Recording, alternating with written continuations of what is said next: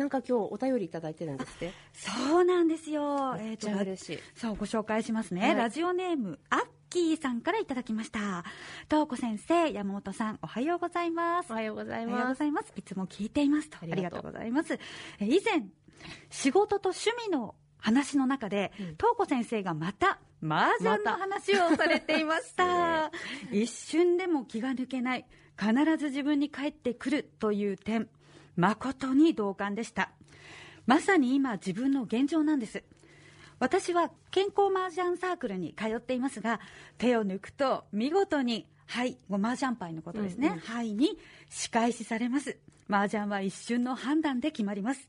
麻雀はいつもはいとの戦い、そして卓に座る自分との戦いだと思います。丁寧に向き合えばきちんと返してくれます。だから好きなんです。本当趣味っていいですね。仕事が辛くても趣味さえあれば何とかやっていけます。東子先生、また麻雀の話をしてください。っていうことでした。アッキーさんありがとうございます。ありがとうございます。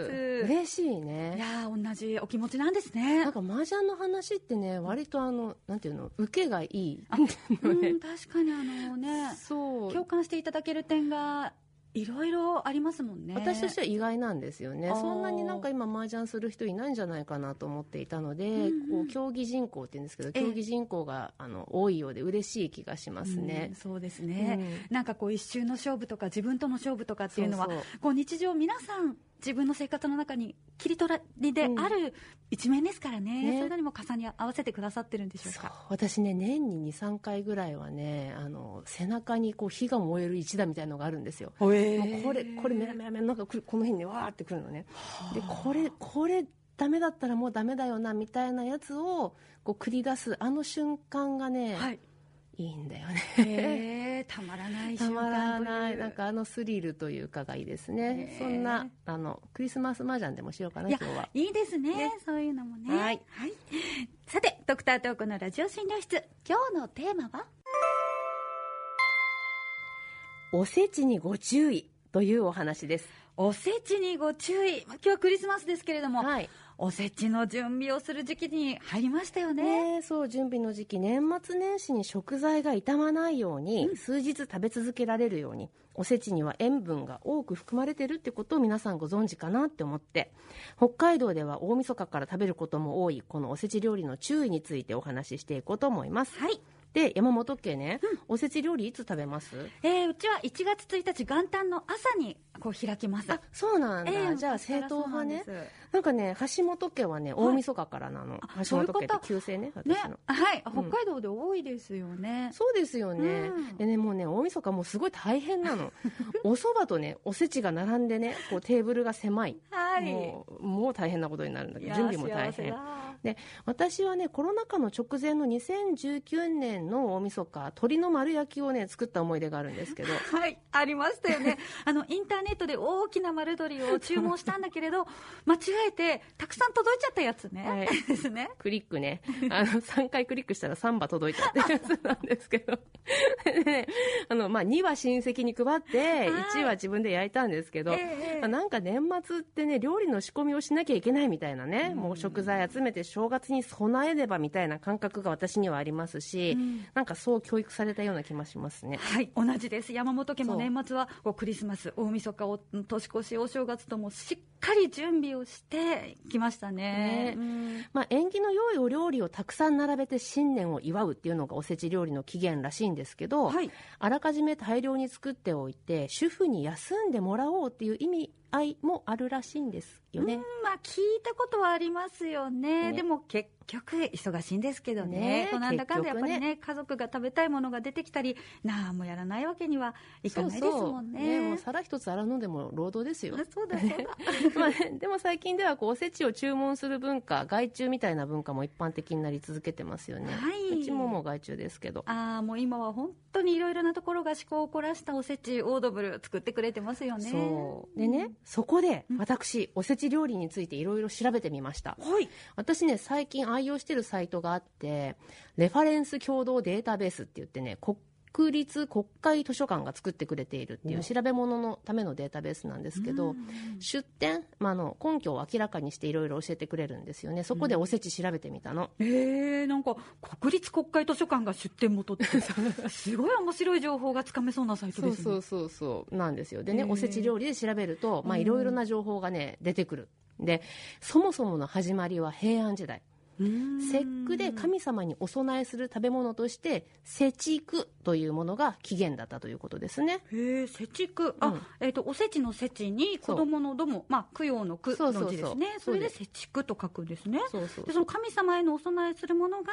形を変えて今私たちがいただくおせちになったと。そうみたい。で節句っていうと5節句ね。13579と奇数月にありますけどその節句のお祝い料理がすべて節句だってことなんですけどその中で最も大事なのがお正月でなので今ではお正月料理のことをおせちということなんですね。いやもう全然主婦を休ませるっていう意味ではないんですね。期限はね これ全然ね全然違うのさ、はい、それで、まあ、おせち料理が煮物とか干物とか酢漬けが多いっていうのはどうもお雑煮と関係があるらしく。えお雑煮と関係ですか？それはどうしてですか、まあね、お雑煮の起源まで知らなかったんだけど、ええ、お正月に年神様、うん、その年の神様と一緒に食べるものなんですって、でここがねちょっとん？って感じなんですけど神様と一緒に食べる食べ物を作るそのお正月の日、煮炊きする日は聖なるものとして捉えられてるからだってことですよ。へじゃあ神様と一緒に食べる以外の料理に火を使うのは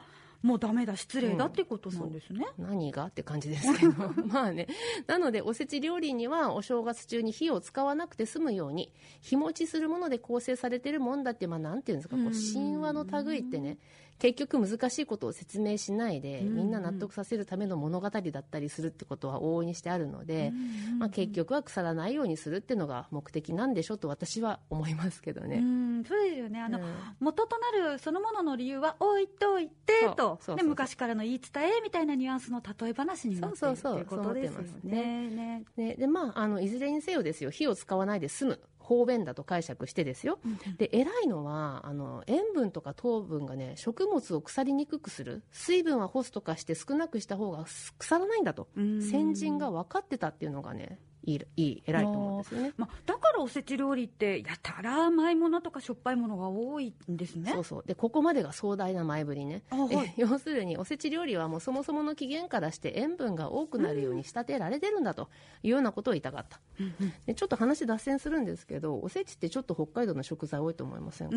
そうですね。数の子とか棒だら磨きにしんいくらかに粒タコなんてね。そうそうあなんかお腹空いてきましたねこれねデータベースさっきのデータベースで調べてた時に分かったんですけど、はいこれね、北前線が大きな役割を果たしてたんですって。あの北海道貿易近江商人がね、はい、あの持ってったからだっていうことでこれ江戸時代の話なんですけどやっぱりここでも塩漬け的な要素がね盛り込まれてたんですよね。こう塩分の多い方へ多い方へと発展していったんですね。そうその通りだと思います。でもう歴史がね語る塩分への道、ね、キーワードはやっぱり日持ちなんですよね、はい、で今日おせちとちょっとお雑煮が登場したんですけど年越しそばっていうのもありますよね、うん、はい。ね。でね透析患者さんにとってはですよこの3つ全部要注意メニューなんですよそうだこれ大変じゃないですか。本当大変なの、ね、おせちにね塩分が多いっていう話はいっぱいしてきましたけどまあねお雑煮だって汁気でしょ。しかも塩気の汁気でしょ、うんはい、でおそばもね茹でてね塩気のあるつゆにつけるから、まあ、水分塩分がまあ多いえー、ということは透析患者さんはお正月料理は食べちゃだめってことですか？そうでそう思っていただきたくない。だめってことはないんでね。はい。でそれこそ節句節目のお祝いですからちゃんとね参加してほしい。家族に、みんなに。ね、はい、ただこうおせちだけお雑煮だけお蕎麦だけでお腹いっぱいにしてしまうととっても危ないっていうことなんですよね。でね私の経験なんですけど実際にそうやっちゃってもうおせちお蕎麦お雑煮ってやっちゃって、ね、緊急透析を行うようになったっていう患者さんを見た経験はあります。わまあ縁起のいいね食べ物なんですけどでもどうしたらじゃあいいんでしょうか、あのねポイントは少しずつおちょっとずつね、はい、あとはおせちをおかずにして白米食べてほしいと私はあの自分の患者さんに伝えてますよ。それ最強ですねなんかね別におかずにして変じゃなくないですかあれあのいや実際私もおかずにしたりしますあ本当？はい。そうそう。そうしてほしいの。はい。でそうするとおせちばっかりでお腹いっぱいにはならない。でしょ、うんうん。でお蕎麦もね半人前でお願いしたいんですよ。はい。あの天ぷらそばにするぐらいだったら天丼にして、ああなるほど。そうであんまタレつゆだくにしないでみたいな感じでいくとカロリーも取れていいでしょ、はい。あとお雑煮も汁は少なめででもお餅はねいっぱい食べてほしい。そうだ。東子先生透析患者さんにお餅は最高だっておっしゃってましたもんね、う。ん。なんか結構冗談抜きで餅つきましょうみたいなことをねうん言ってますね。はい、いい文化ですね。あのお正月料理に偏らないように主食を一緒に食べるのが大事なんですね。そうですそうです。であの、まあ、透析患者さんだけじゃなくってこれ高血圧のある方皆さんに言えることだと思いますよ。塩分控えましょうっていうことはね、なので、まあ、心当たりがある方は参考にしてみてくださればというふうに思います。